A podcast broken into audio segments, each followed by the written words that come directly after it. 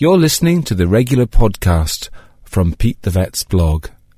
This was first broadcast on East Coast FM. Now then, Pete Wedderburn, our vet, is here from Bray Vet, also TV3, the local papers, and his website, petethevet.com. Thanks for coming in, Pete. Good morning. Thank you. How are things in in the new Sparkly Clinic? They're great. We're, we're um, just putting up the signage. Uh, that's the latest project. It takes a long time to go from start to finish. Big sign, the dog sign, read sign, don't pee here. They can't Can't, there's, you know- picture, no, there's pictures as well as words, so Oh, is hopefully there? the dogs So the will dog- be able to recognise All them. right, very good. no, but it's uh, I have, have to come down and pay it a visit. So But you'd be very welcome. We'll have an official opening at some stage, and I'll let you know. Oh, great. Once all the I's are dotted and the T's are crossed, we'll have our official opening. All right. Okay. Well, it's Pete Wedderburn here. You're, you're obviously familiar with him. Um, a, a question to start us off, anyway. Uh, to Pete the vet, I take the valerian. I've never heard that, but uh, that's the way it's spelled. Is that what it is? It's a, her- it's a herb. Okay. Uh, yes. Uh, to aid sleep, and my cat goes nuts uh, to smell it to the point of drooling and trying to rub herself against the bottle. I assume to cover herself in the scent. She then gets into her bed and sleeps. Is valerian similar to catnip, and is the smelling of this doing her any harm? Well, I'm not sure about similarities to catnip. It certainly sounds like the um, that particular product is having a very similar effect on the cat as catnip. Catnip is a strange thing uh, in the, in the sense that the scent drives some cats wild, and that's exactly what they do. They salivate, they they press the head against it, and they roll around. It obviously does some. It, it um, obviously it um, presses some internal buttons that, that really the cat enjoys. Um, I, I think I'd be very wary about any herbal products in cats because there have been some instances of cats being poisoned, in particular by those kind of potpourri, you know, the combinations of different herbal smells and, and so on. Um, cats have been known to chew those and actually to get really quite ill after doing that. So I think you have to be cautious about deliberately exposing a cat to, to um, any sort of um, compound. They have metabolisms that work in different ways to us, and so you should really only use products that are designed for cats and licensed for cats so that you know that they're safe. Um, at the same time, what that lady's doing, it sounds like it's not causing any particular adverse effect. So it's not, it's not uh, her drinking it; it's just smelling it. Yeah, and, and just- she's just it's just having an effect on the behaviour of the cat. Yes, I mean, it, it sounds to me like that's quite a reasonable thing, but I wouldn't be encouraging other people to do it just in case there are individual idiosyncrasies. And um, cats can have very sensitive, sensitive smell, and they, you know, they can be upset by, by, by.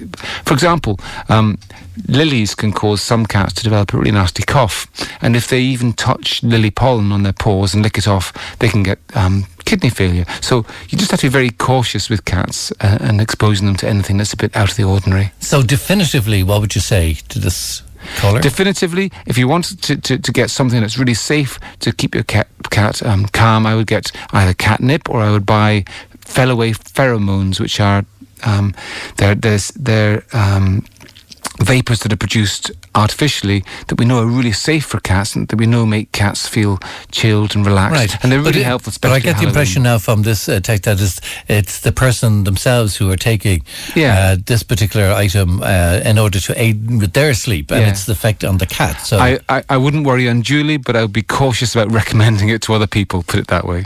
okay, Is that fair enough? all right. Hey, listen, I saw a story during the week about cloning.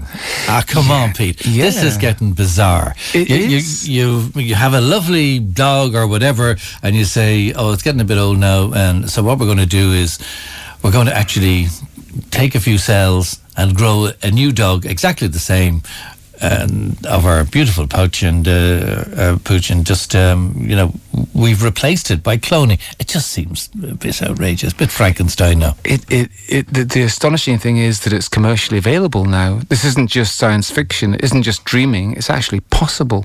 Um, they've just launched it in the UK. The service is based is, is a South Korean company, and um, it's it's very expensive. It's about seventy thousand euro to get a new dog. But it can be done. And to launch a service, to get lots of publicity, I suppose, they're offering a free clone dog to one lucky owner if you go to their Facebook page and, and enter their competition. Now, what do you know about cloning it? I've learnt a lot just in the last few days actually by reading up on it because I mean I think everybody knew about Daisy the sheep when she was cloned. Uh, I suppose Dolly. that was Dolly, Dolly the sorry, sheep, Dolly the sheep. Yeah. She had all sorts of problems afterwards. Um, well, it was debatable how how much those problems were related to her being cloned and how much they were just general. Um, normal sheep problems, if you know what I mean. But anyway, Dolly was cloned back in 1996, so that's 16 years ago. The first dog was cloned around about 1990 sorry, about 2004. Okay, so that's about nine years ago. And since then, they've refined the techniques. And basically, what they do is they, they take a biopsy from your, your dog. So it would be like taking a skin biopsy, like the vet might do, making a diagnosis of skin disease. Then they send those, the little biopsy off to the, to the company under refrigeration. And then they take a cell from the biopsy and they grow it in a kind of cell culture. And then what they do is they get an egg from a donor dog. They take the dog from a, this is a bitch that's in season. They take, harvest some eggs from her. They remove the, the nucleus from the egg and they inject your dog's cell into that egg. And as that egg multiplies, it becomes an identical genetic copy of your dog. It's just like an identical twin, only it's a newborn version of an identical twin. Now, that's the science, and it's, you know, fine, it can be done. But I think that the big issue here is that while it will be a genetic copy of your dog, it's not going to be your dog. It's not the same dog. Because the way your dog is depends on a whole bunch of other things other than its genes. Nurture.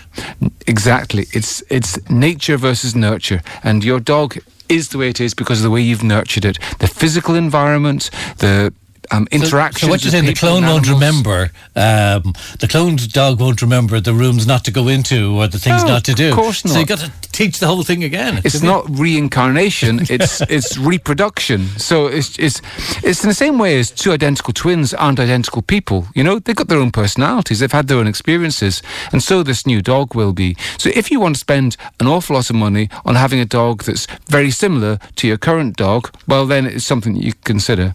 Um, but my I think my real concern here is that this may prey on people's grief because.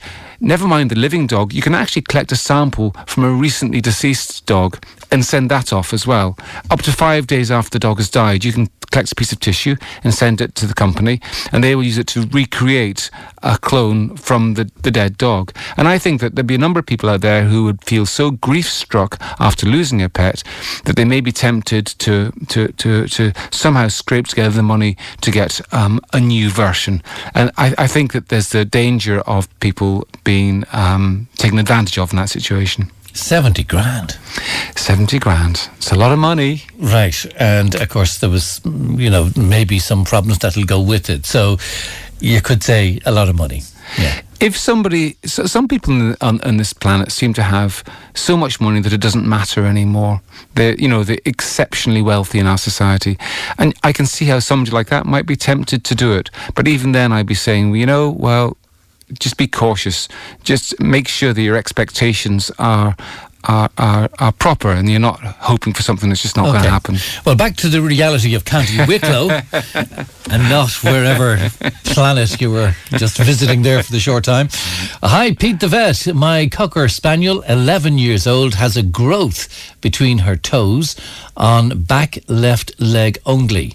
Seems to bother now and again. Should I be worried? Uh, it's it's one of those things that's hard to know. I mean, the, the, the only way you can really judge that is by having a vet examine it and, and discussing with you, you know, when it first appeared and how fast it, it's been growing.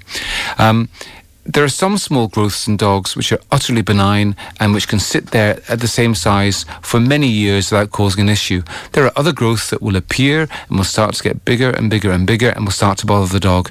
And if a growth is heading that way, then generally it's better to be removed sooner rather than later. Obviously, if a, if a growth is removed when it's the size of a frozen pea, it's much easier than waiting till it's the size of a grape. Um, so, um, but there are lots of variables there. The safest option is to get a vet to have a look and sometimes take a simple biopsy. Um, just by sticking a needle into a growth, you can get a lot of information about whether it's likely to be something sinister or not. That's a simple procedure. Now, it seems to only bother the dog now and again. it's not so much the bothering dog that I'd be looking at, it's the behaviour of the, of, the, of the growth. Is it static or is it growing bigger or, or what? Because if it's growing bigger, it's likely to carry on growing bigger. And then even if it's not bothering the dog today, it, will start to bother the dog in the next number of months or years. And if that's the case, then generally it's better to get them taken off sooner rather than later. And what they could cleverly do is use the little sample of growth that they've taken from the dog to create a clone of their dog, and then they can. right. okay. Isn't the world a mad place, Declan? But anyway, in uh, about the cocker spaniel, anyway, Yes. get it looked at. Get it looked at by and the and try and supply a history of it, of when you first noticed Yes. it, and uh, how, how long it's been there, and how it's been progressing, getting bigger or whatever, Yes. or And- not. And if they feel it's so small they don't want to do that, what they could even do is take a photograph of it now, and then in three months' time take another photograph, and then you know if they think it's got bigger, then go to the vet and show them the pictures, and that's the kind of thing that you can do to to, to really get an objective assessment of, of what's happening with the growth. Okay, um, just one just in here now. I haven't pre-read this, so hopefully he's not giving out about me or you or something like that. Let's see. Uh, hi, our cat who was feral is now a house cat. Uh, he may be outside for hours, then comes in to use litter tray, and then goes back out again. Is this normal? Sure, yeah, that's great. I mean, um, feral cats are often um, they're just they're just domestic cats gone wild, and so you, you often can tame them, um, but they will do what they want to do, and um, it's kind of weird that they come in to use the litter tray and go out again because normally it's the other way around. Obviously, they go out to go to the toilet and come in again, but um, cats feel very vulnerable when they're using the litter tray. And so it's quite common for cats, if, if there's other cats outside that they're frightened of, they often will come in to go to the toilet instead because they know that when they're indoors, there's no other nasty cats around and they can go to the loo in comfort and safety. So that's probably what's happening there. Um, Right. So the cat is on its guard, basically, and Hmm. doesn't want to be vulnerable and knows a safe place to come in. Exactly. So you could try to create a safe place elsewhere, let's say in a garden shed or something with a cat flap. You could try that kind of thing if it's bothering you. Otherwise, I don't think It's that- normal. it's, yes, it's a normal thing. Okay. That's Pete Wedderburn, our vet. PeteTheVet.com is the website. You can hear this broadcast again eventually on that site, and uh, that could be even by be by this afternoon. or it'll be on Sunday. Actually, I've started doing them regularly. This this today's broadcast is put up on Sunday morning at nine o'clock. That's the regular routine now. Before Right your now. your uh, your ten mile walk or whatever you do at that time, uh, you can find Pete at Bray Vet on Old Connor in Bray and read him in uh, not only the Daily Telegraph but uh, the Wicklow People and Bray People as well. See him on TV3. It's loads of places to enjoy. Pete Wedderburn. All right, thanks very much indeed, Pete.